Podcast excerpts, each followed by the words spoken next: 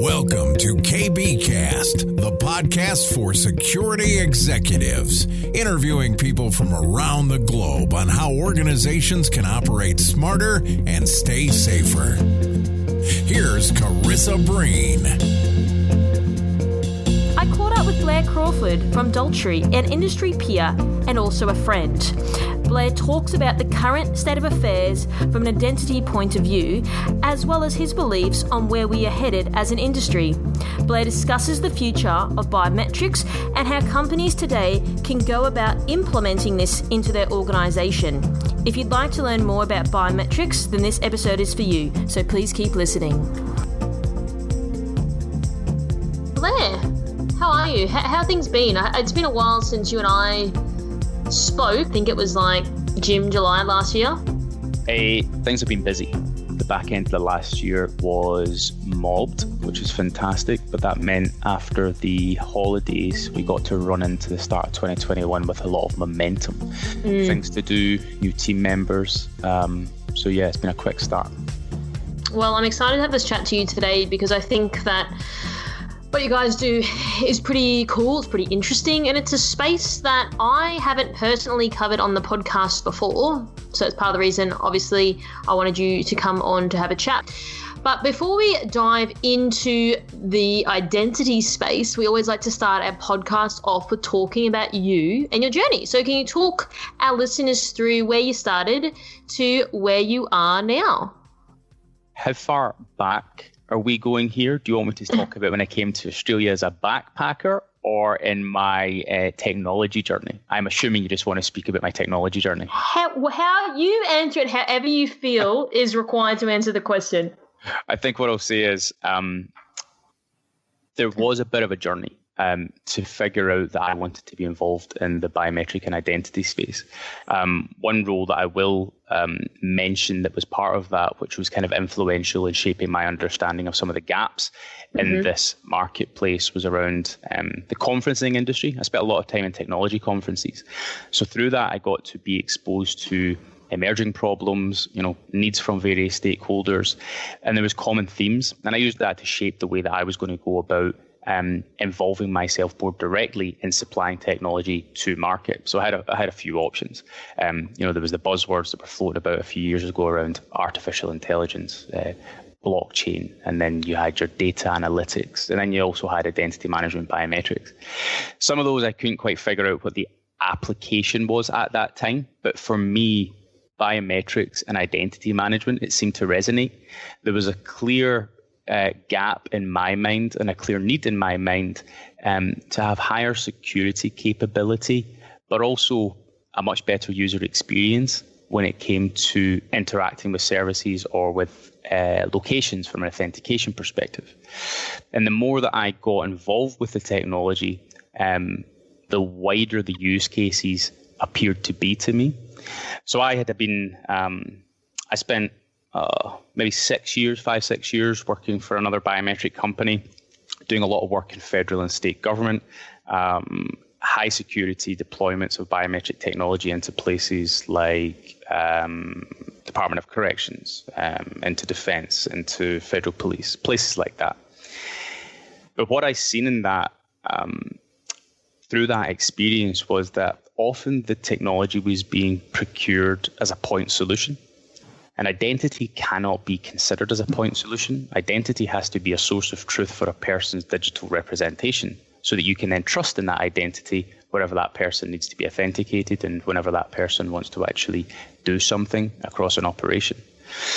So I think the most uh, pivotal piece um, in my journey as it relates to identity and biometrics was the realization that the way that the market was set up so far as the vendor community it wasn't really going to be in a position to satisfy the wider range of needs that the market had around identity management.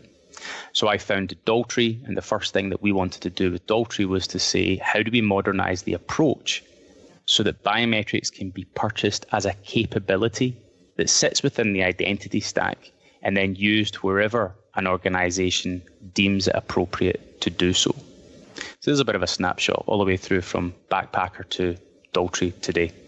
Mm-hmm. So, okay, let's dive into the identity side of things. Now, you you, you raise a couple of interesting points just then, uh, speaking about uh, vendors and identity and how you sort of uh, the genesis of creating Daltrey. So, can you paint like a high level picture about where we're at currently and maybe uh, go back in terms of like how we've evolved from an identity perspective as well?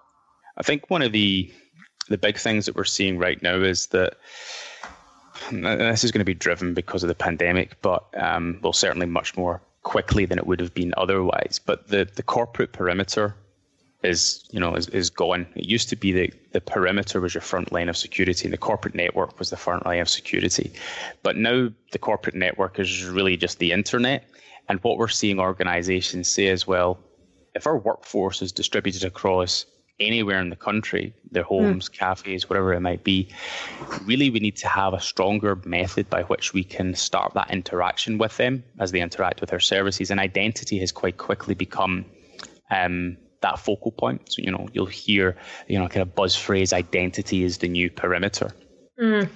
But I think if we take that back a step, we had made some fantastic advancements um, over the last two, three, four years in terms of understanding as a community of security specialists that identity needed to be more of a focus anyway.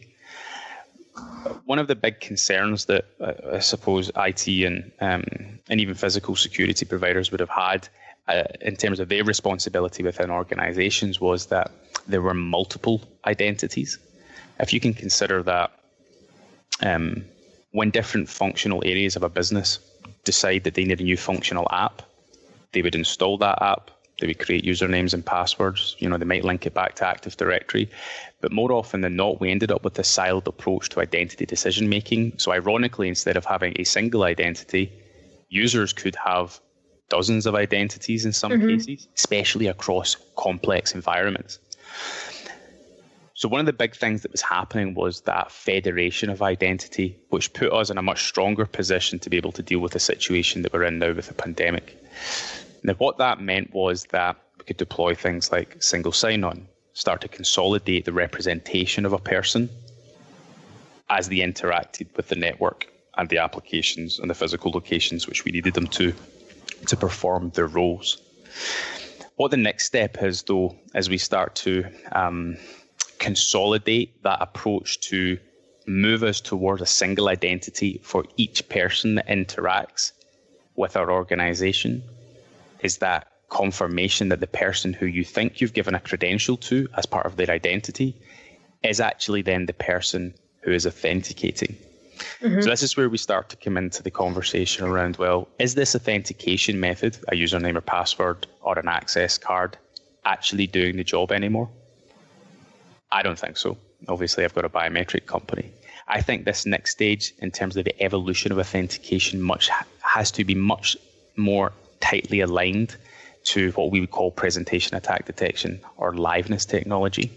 There's no point giving someone a credential if you can't confirm that the person then using that credential is who you intended to be using it in mm-hmm. the first place. And that is a big change in the way that we're thinking right now. We're seeing much more men- momentum um, from organizations to say uh, we, we want to be able to check that um, much more effectively than we can at the moment. So when you talk about single identity, we want people to have just a single identity versus multiple or thousands of different identities, as you were just mentioning before, which I completely understand because it's quite frustrating.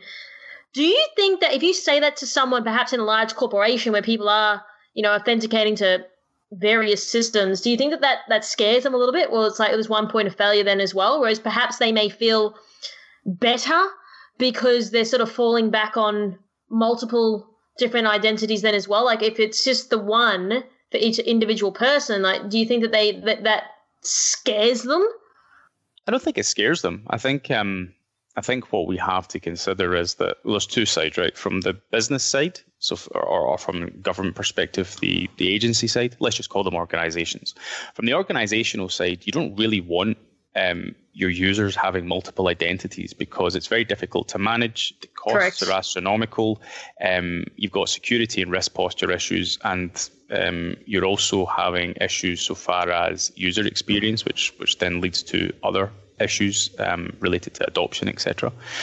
So I think from the from the organization's perspective, having a single identity and a root of trust for who's interacting um, with your operations is a is, is a non-negotiable right now.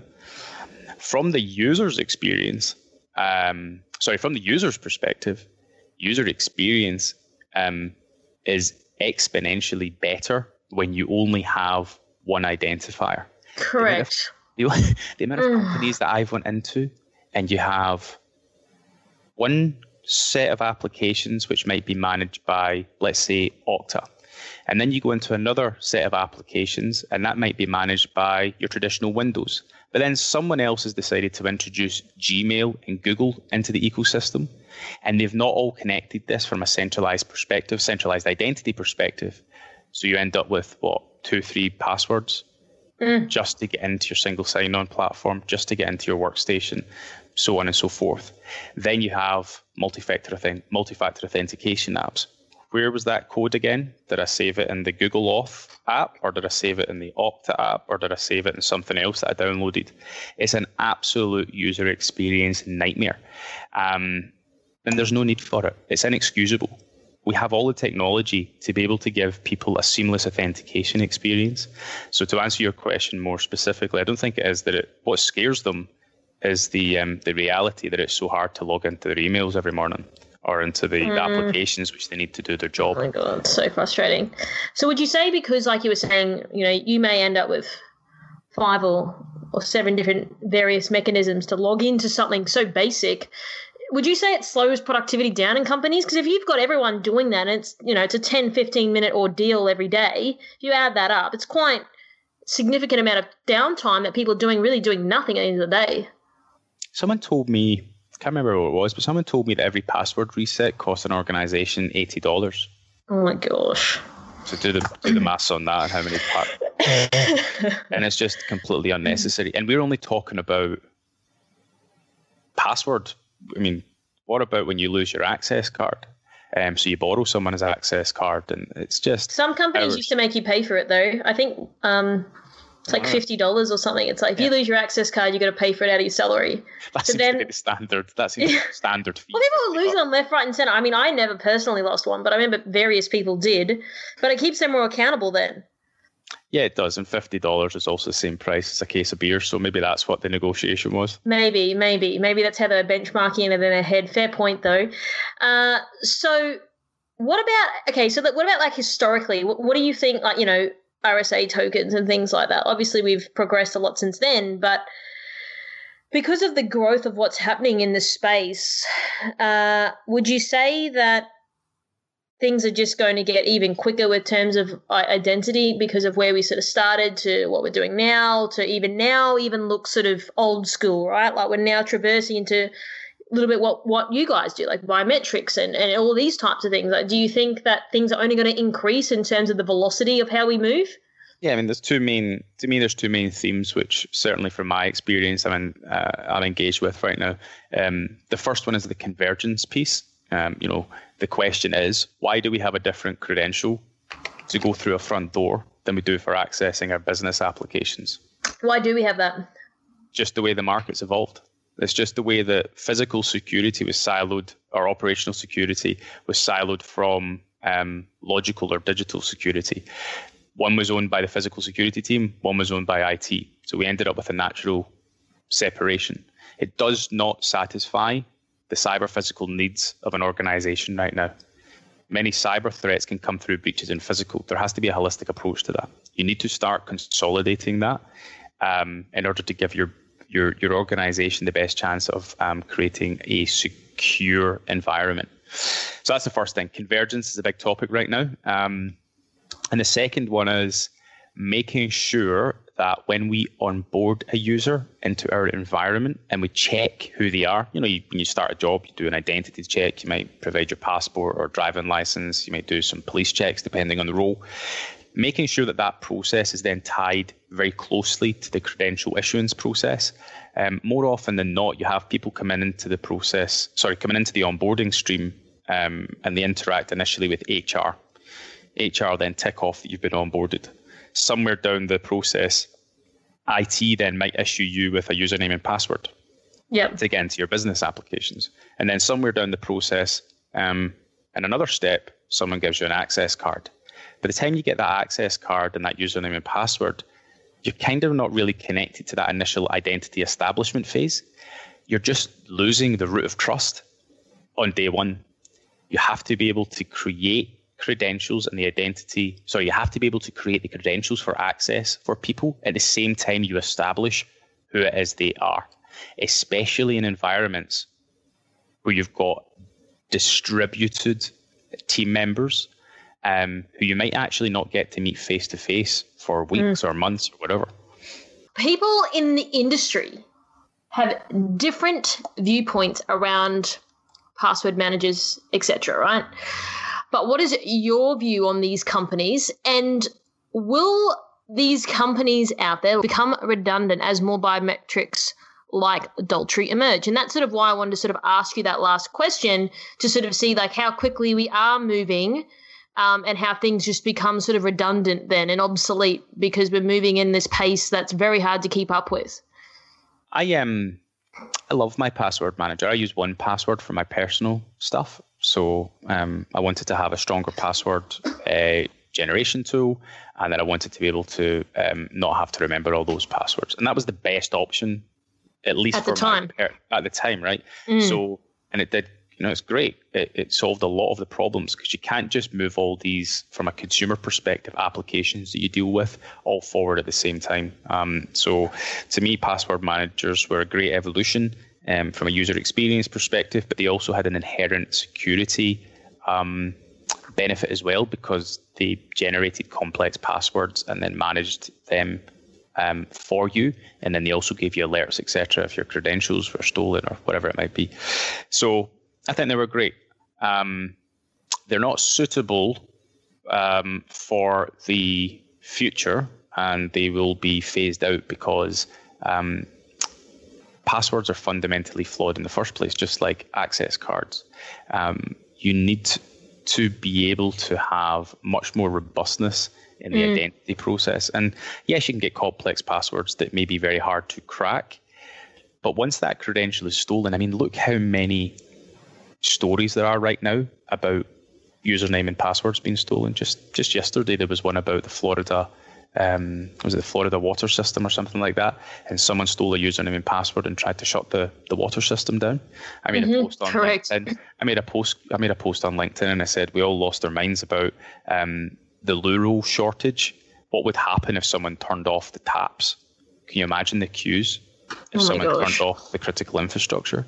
So at some point, you're going to have to phase out these vulnerabilities. And to go back to my early point, mm. um, the credential is one thing, but proving that the person using the credential is who you anticipated it to be is super important. And you just cannot do that with passwords. You have Correct. to have something like biometrics to confirm that Karissa is actually Karissa at the point of authentication. And so, just circling back on your point when you were sort of saying, um, you know, I was really listening to you talk about the new staff onboarding and how you get your username, uh, your access card, um, and your, you know, the HR person sort of, you know, Blair's Blair. And so, do you think that um, with what you guys are sort of doing that will remove a lot of the headaches that you sort of just explained in that scenario within organization because i guess you were sort of saying like by the time it's done the third or the fourth sort of uh, you know you've given your access card it's you're sort of not who you are by that stage anyway i mean that's sort of what i was picking up from what you were saying but i guess with the biometrics like it's biometrics so you you are blair at every stage gate so to speak of that Correct. process that's Correct. what i was trying to understand from what you were saying yeah, correct. So, I mean, there's two main concepts when it comes to um, onboarding a person from a biometric standpoint. We can either we can either onboard them remotely. So, for example, on their Android device or their iOS device, we can scan the a passport document, for example, So we can read the information off of the chip on the passport the exact same ways you would have happen at border control. So we can take that image out. And then what we can do is match a selfie to that image. And then once we've matched those two images together to say, okay, Karissa is Karissa, at least to a certain level of assurance, what we can then employ is liveness detection. So we want to make sure that we're not holding up a photograph to a photograph, basically. We'll look for anomalies created by masks, video playback, animations, etc. So we can onboard a person remotely. And once we have confirmed that that person is a live person and that they match this government issued document, a passport in this example, at the very same time of com- as confirming that, we can also create a facial recognition template. That template can then be persisted to um, uh, a storage location so that a person can then turn up at their computer, present their face, do a liveness check again, mm-hmm. do a match against the biometric identity they had just created a couple of moments ago, for example, on their mobile, and use that to then get into their web based applications, their business applications. But they mm-hmm. could also turn up to a physical location, present their face at a door, a CCTV camera, or a dedicated facial recognition device. Correct. use their face to get through that door. But the point is that that credential was created at the exact same time as we were establishing the identity with a passport. So we've got that fundamental trust piece in there. So that's the first one, remote onboarding.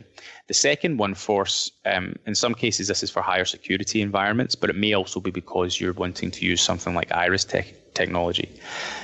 Instead of it being remote, it may be managed. So, for example, in federal government and high security areas, you may actually want some sort of appropriately approved officer overseeing the identity establishment process, and you trust that they're going to um, confirm who a person is. And once they've done that, they then enroll their biometric iris template, for example. So that would be a managed service. But in right. both instances, the establishment of the identity and the, and the creation of a credential for use in authentications events happened at the same time.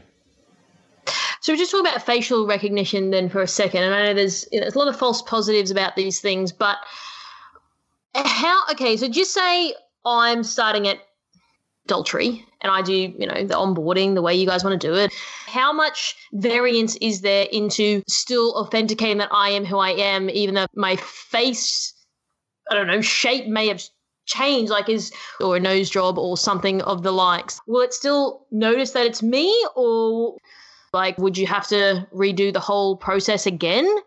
Yeah, I mean, in or... that in that particular example, um, unless there was a, a low threshold, like it right. was in a high security environment, um, you're going to have to enroll again. It's going to say that's not the same person. Gotcha. Because the level of accuracy is exceptional. Um, so you'd have to enroll again. However, slight changes in your appearance, like a shorter beard in my case versus a longer beard, um, is not going to have the same effect. Um, it's still going to be able to identify you. One of the things that is important to consider in this uh, day and age is the wearing masks.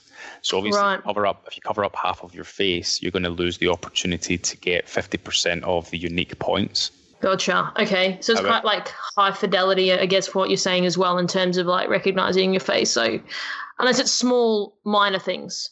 Hundred percent, but there's ways, or you know, there's ways to to mitigate against that. So the first way is that you take, um, you know, two images. You take an image with a person without the face mask on, and then you take a picture with them, or you, you create a biometric template with the mask on. Oh you start to train. You just start to train the technology to understand what Karissa looks like with a mask on versus off, and then we mm. start to build up that picture. Um, so that can all work, but of course, it's not suitable for other environments, which is why you've got to give um, you've got to give the the flexibility. So, for example, um, it might be that contactless fingerprint is is most appropriate. When a person's face is completely covered, it may be better to just swipe their hands and allow them to go into a um, into an environment.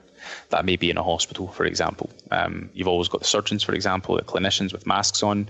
Um, they also don't want to be touching things in this, uh, and uh, not just because of COVID, but just in generally, it's about the hygiene, reducing sure. the amount of times. So just swiping your hand before you go into, I don't know, ICU, whatever it might be. So that's an option, or it might be use iris recognition. So the, the idea here is that in any of these situations, you give the person the opportunity to present a biometric, which is in line with the scenario that that person will find themselves in, depending on the, the role that they perform, um, without um, impacting the level of certainty um, mm-hmm. and as far as possible the user experience.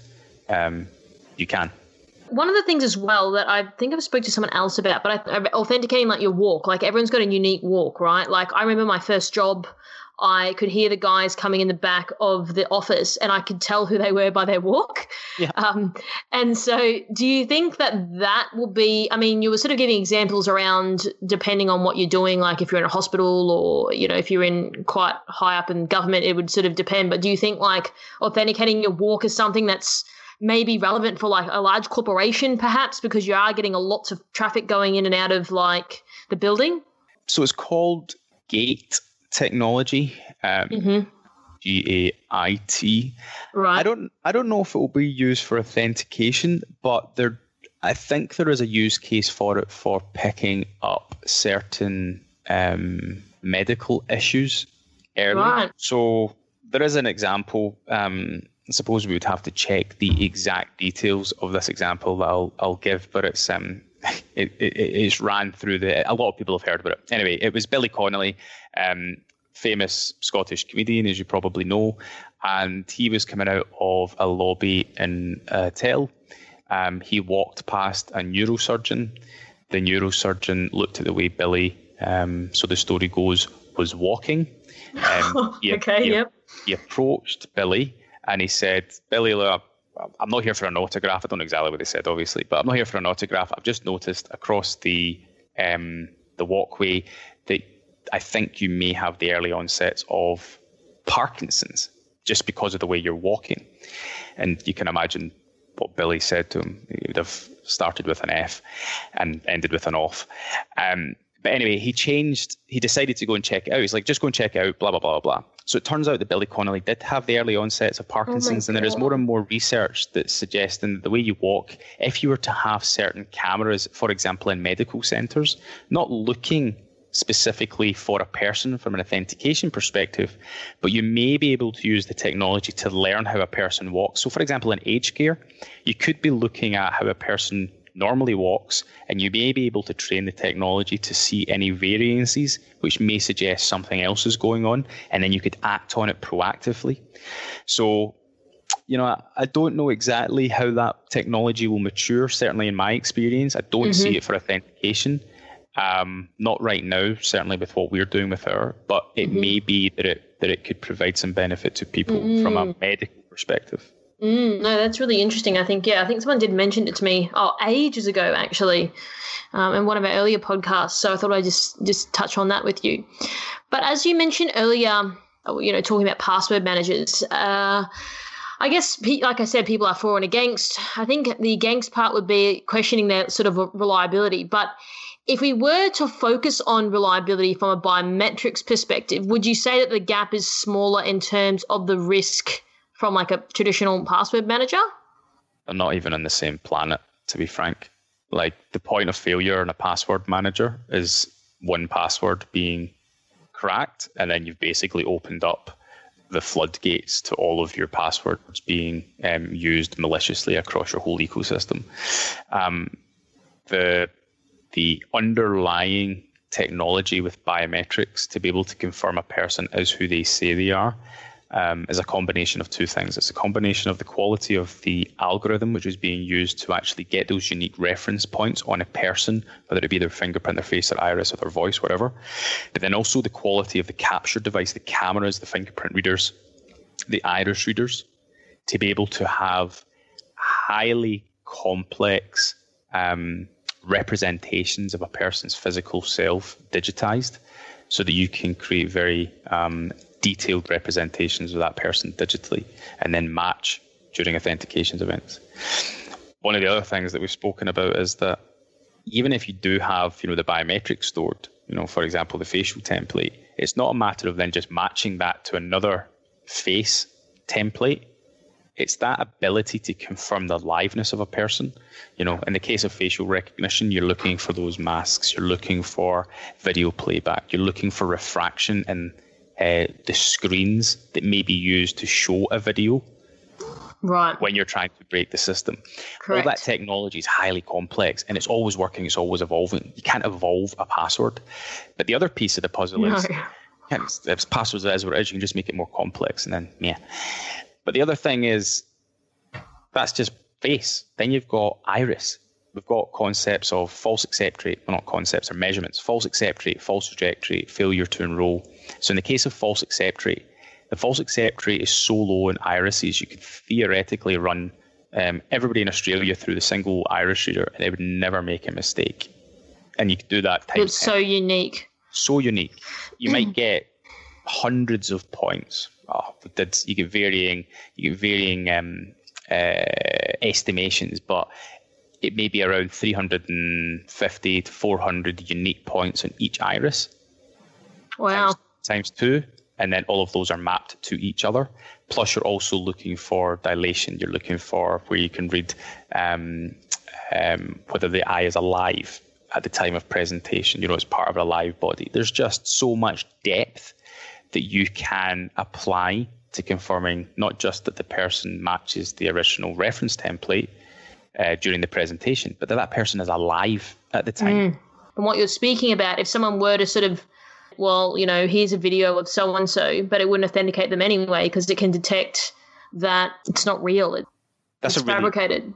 Yeah, it's a really good thing to bring up. So deep fakes um, are a serious problem for um, uh, misinformation and the spreading of propaganda, etc. Uh, because people they're going to get so good that if you're just watching YouTube and you see Barack Obama or what looks like Barack Obama say X, Y, and Z, it will be very difficult to actually um, uh, differentiate between the real one and uh, a deep fake. Oh my gosh, that's so concerning. But yes, But that isn't necessarily the same problem you have with, for example, authentication. I'm a human viewing that screen.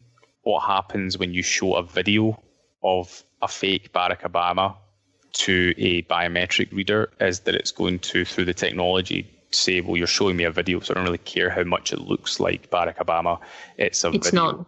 So it's not because it's a video. It's not so much that it's not Barack Obama. It's more that it's a video because we can see refraction and light. There's various depths. Now the other thing is that biometrics is a multi-layered uh, technology. So you also want to make sure that there are other layers connected to the actual authentication event or the or the, the, the presentation of a person to a camera to initiate the biometric capture.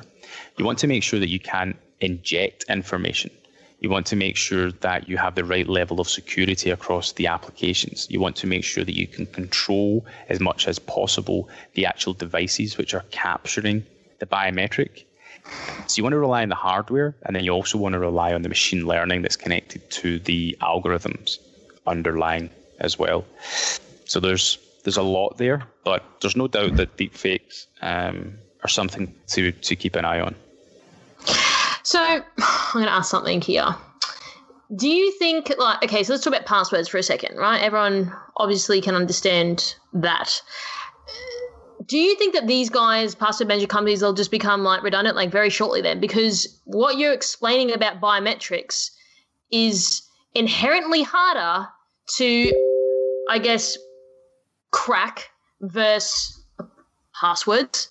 So wouldn't people just naturally just go, okay, well, I'm just going to completely abolish this whole thing. and I'm just going to go straight to doing biometrics. I mean, obviously, it's a lot more expensive and all of that type of stuff, but to me, it just seems like a bit of a no-brainer. But I guess it comes down to you know maturity of an organization and and all of those types of things. I'm just I'm just thinking like out loud here. Like I just don't see how these other guys are going to really sustain like any sort of Nah, it's already it's already starting to diminish the, you know, and it's not just biometrics is a huge piece of that puzzle, but users want a better experience. So they are already starting to look at how they can create their digital identity. You know, the, how they can use that digital identity from a consumer perspective to interact with the services which they want to enjoy or whatever.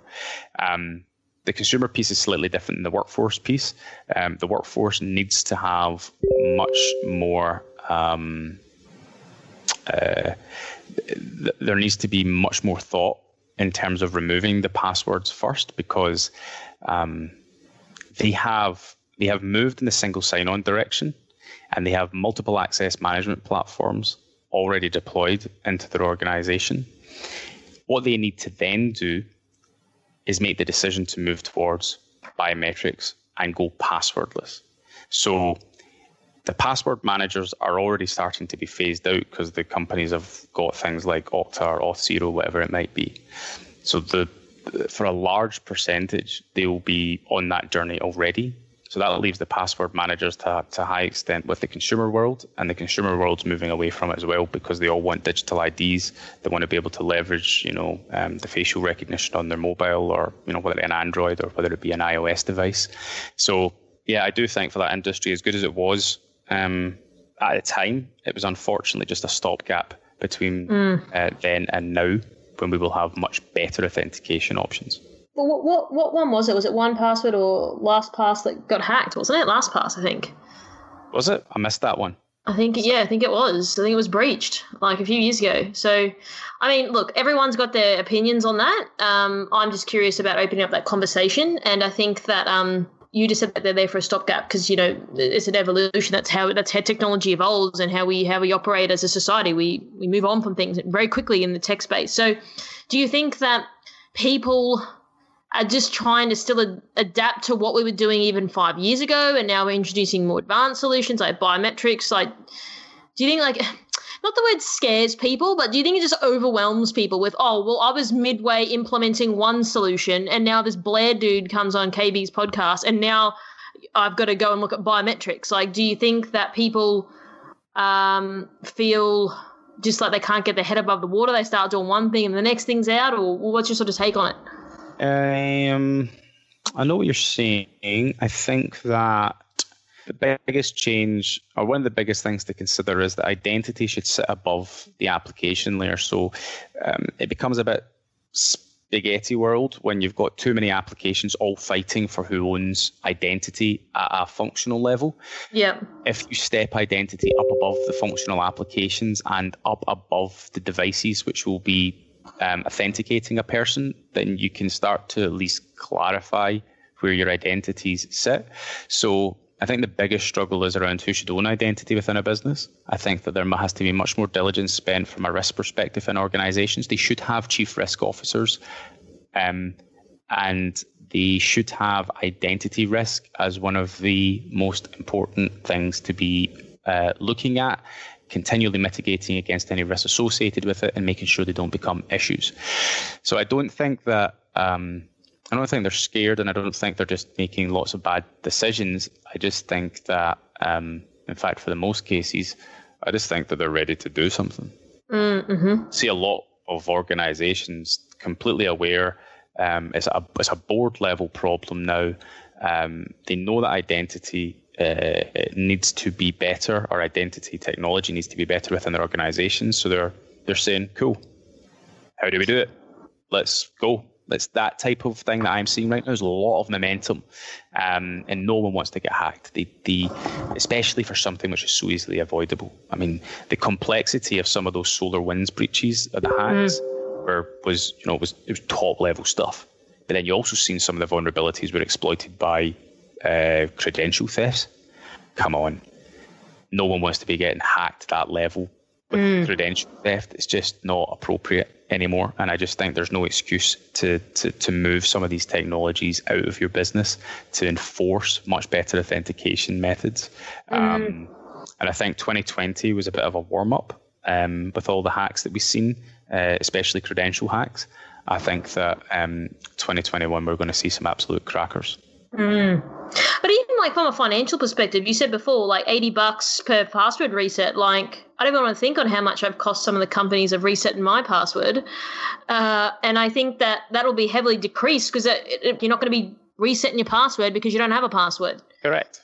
That's so it. if you've got 50,000 people on average resetting their password once a year, it's quite exorbitant amounts of cash, right? For- Absolutely. Plus, people share passwords. I went into this huge organization and they had their team, they introduced, I obviously won't say who it was, but the, um, this is the, a security podcast, by the way. yeah, there's there's no way, but I couldn't believe it. And they basically had introduced complex passwords, right? So uh, traditionally, they had 3,000 password resets a month, and they introduced complex passwords, which you know, putting in a a, a dollar sign or whatever, um, and their password resets went to 8,000 a month. Mm. But then Whoa. what found, but then what they found was that their team members were just writing and sharing the passwords on whiteboards in the staff rooms. Oh my gosh, that's wild. It's a huge problem because who can remember these complex passwords? Well, I get it. That, not done some of the groundwork to, to make even put a password manager in to fix that, but some organizations are not even doing that. Um, it's just it's just such an easy fix now. Um, you know, biometrics aside, some of this stuff is just an easy fix now um, and money has to be spent to do that. So let's let's talk about the consumer side of things. So as an example, like in my building, like where I live, building managers constantly emailing us like, you know, we've got the fob keys, don't let people in, like constant. It's like a daily email about you know don't let people in you don't know and you've got to do this and that and and i think if you had do you think that consumers you'll have the biometrics sort of come into play even for people's like buildings for example because um, yeah, sure you know, we've got people wandering here all the time, like apparently yeah. taking stuff from the mailroom and who knows what else, right? But I mean, if they if they've got biometrics, it may reduce the risk. I mean, if someone's still following in someone through the door, then that's a different problem. But you know, it's a lot harder to to break into if you if you you know scanning your your ret like your retinas almost of your eyes. So it's a little bit different to well, I just took someone's fob key because they were at a coffee shop and they didn't notice. So it's a, it's a little different, right? So I think do you think that'll definitely start to come into play in terms a of the consumer of side of it? A right. lot of buildings already have biometrics. Just there's a um, at the Gateway in Sydney. I've done in my career. I've done building projects for residential properties. You can buy you can buy personal biometric systems for your for your apartment or your house now. Um, a lot of that stuff is is it may be consumer grade to an extent, but it does a it still does a great job for the risk profile um, and it's an amazing user experience. The convenience aspect is fantastic. Um, you can even, you know, associate biometrics for uh, people who come to, for example, do work in your house. So if you had a long period of work doing, maybe some extra construction or an extension, you could give people access via biometrics so you don't have to be there to manage keys, etc. And then you just turn off the access when the work's done. So mm. there's just things like that that, um, from a consumer grade perspective, um, biometrics will get much greater penetration. And of course, you've got biometrics in everybody's phones now. The penetration is is significant it's already. Biometrics is um, definitely going to and it already is because you can have your biometric on your mobile and then you can use um, it to authenticate yourself into services, you know, your personal services. So that's already there. I think what I will say is that um, people need to take uh, more direct accountability for how they're managing their own personal security. Um, often we rely on these companies that you know, they provide the password managers, or um, we just uh, default to that, which is made available on our mobile phones. Um, but given the risk is really on the user, um, we should be asking more questions about the appropriate technology for our risk profile. So it's really, you know, it's important based on your experience and what your opinion of the tech is. We need to be saying, well, where is my data going? How do I understand this? How can I better understand the security of that um, vendor's uh, technology? How are they protecting me as a user? Um, well, the, probably not, to be honest. Depends on if you're talking like a retailer. Like, no, they don't. They don't care. So we put our trust in these players that who knows where half of this stuff's gone. Agreed, and I think that's where we have to fall back on this, you know, the kind of needs to know concept, and it's not so much that um, they need to know everything about us as we perform some sort of transaction on their website and just retailers or whatever aside for a second. It's what do I, as the user, what is the minimum amount of information I need to give in order to um, be authenticated into a service to receive the goods? And it's this exchange of value, right? Am I getting enough out of being able to, sorry, am I getting enough from that vendor to justify this level of data being given to them and also how are they protecting it. And as soon as you can start to get that balance like for example i've been i've not had facebook for i don't know nine years I don't have instagram.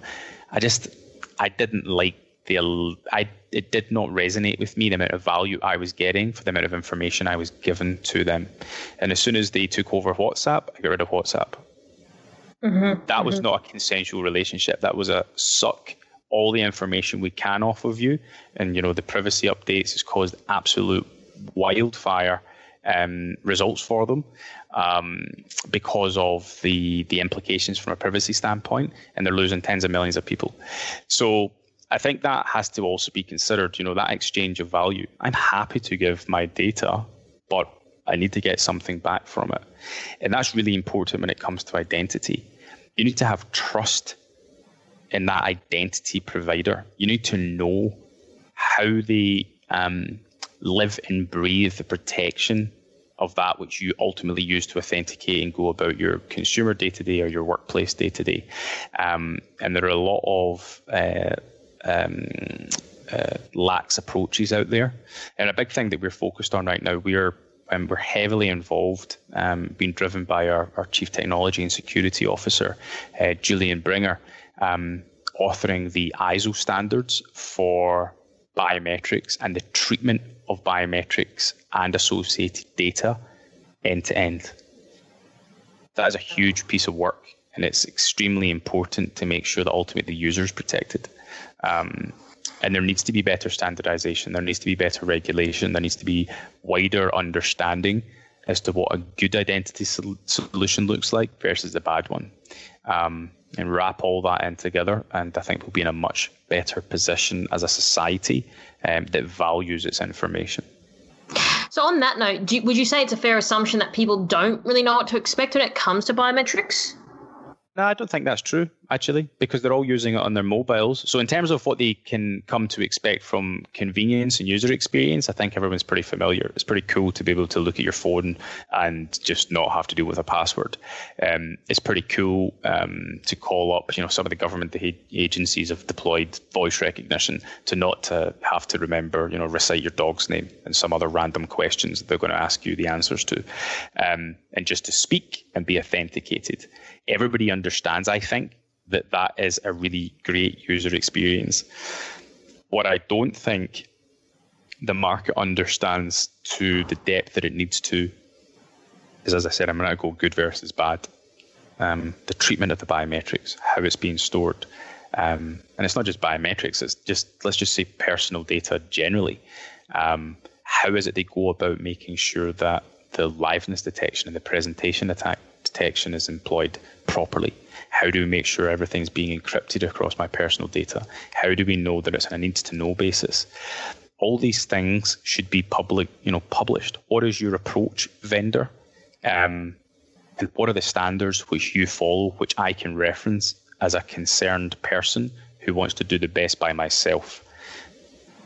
Those are the things which we need to be asking more questions of. And um, as I said, the good vendors will tell you the answer straight and they will give you all the evidence to support that. Uh, the bad vendors, you'll find them very quickly because there will not be any answers. Um, and you just stay away from them. And over time, uh, the market will mature where the best will rise to the top um, and the other ones will disappear. So, would you say that as a result, that more learning will probably need to be done in this space because of like you just said, asking the right type of questions, perhaps, like how, how are they storing stuff? If they don't tell you, then therefore they're probably not a reliable vendor to be working with. Right. I think you know every time we go into an organization and we're we're, we're building our technology into the the the um, into the stack, how are you going to deploy this is, is is obviously a key consideration. But how are you going to bring your teams into this? How are they going to understand what's in it for them? The education piece. You do this right, the user is more protected than they are if you get it wrong. Um, education piece is, is, absolutely critical in every one of the deployments that, that we will do um, and that we do do. So, yeah, I think that is a key part of it. And I think the, you know, we're, we're doing a lot of work to publish the standards and the stuff that we're working on. You know, we contribute as much as we can to the content piece mm-hmm. you know, very upfront with everything we're learning, um, all the questions that we think people should be asking. Um, you know, whether they go Daltrey or you know an alternative something in terms of their authentication journey. Um, at least be in a position where you can ask the right questions, whatever it is you choose. So I'm pretty passionate about that um, from a security and privacy perspective. Well, Blair, it's been a awesome chat talking everything about identity and biometrics. I really appreciate your thoughts. If people perhaps have a question that I didn't ask you today, how can they go about asking you? They can send an email to hello at daltrey.com um, or you can also ask it on our Twitter. Our handle is daltreyid. Um, yeah, there's lots of ways to get it. So you can jump on the website and ask a question there, daltrey.com. Thanks for tuning in to KBKast, the cybersecurity podcast for executives. We always value your support and would love it if you could leave us a review or a comment on your platform of choice iTunes, Stitcher, or Google Play. And that's always appreciated. Till next time.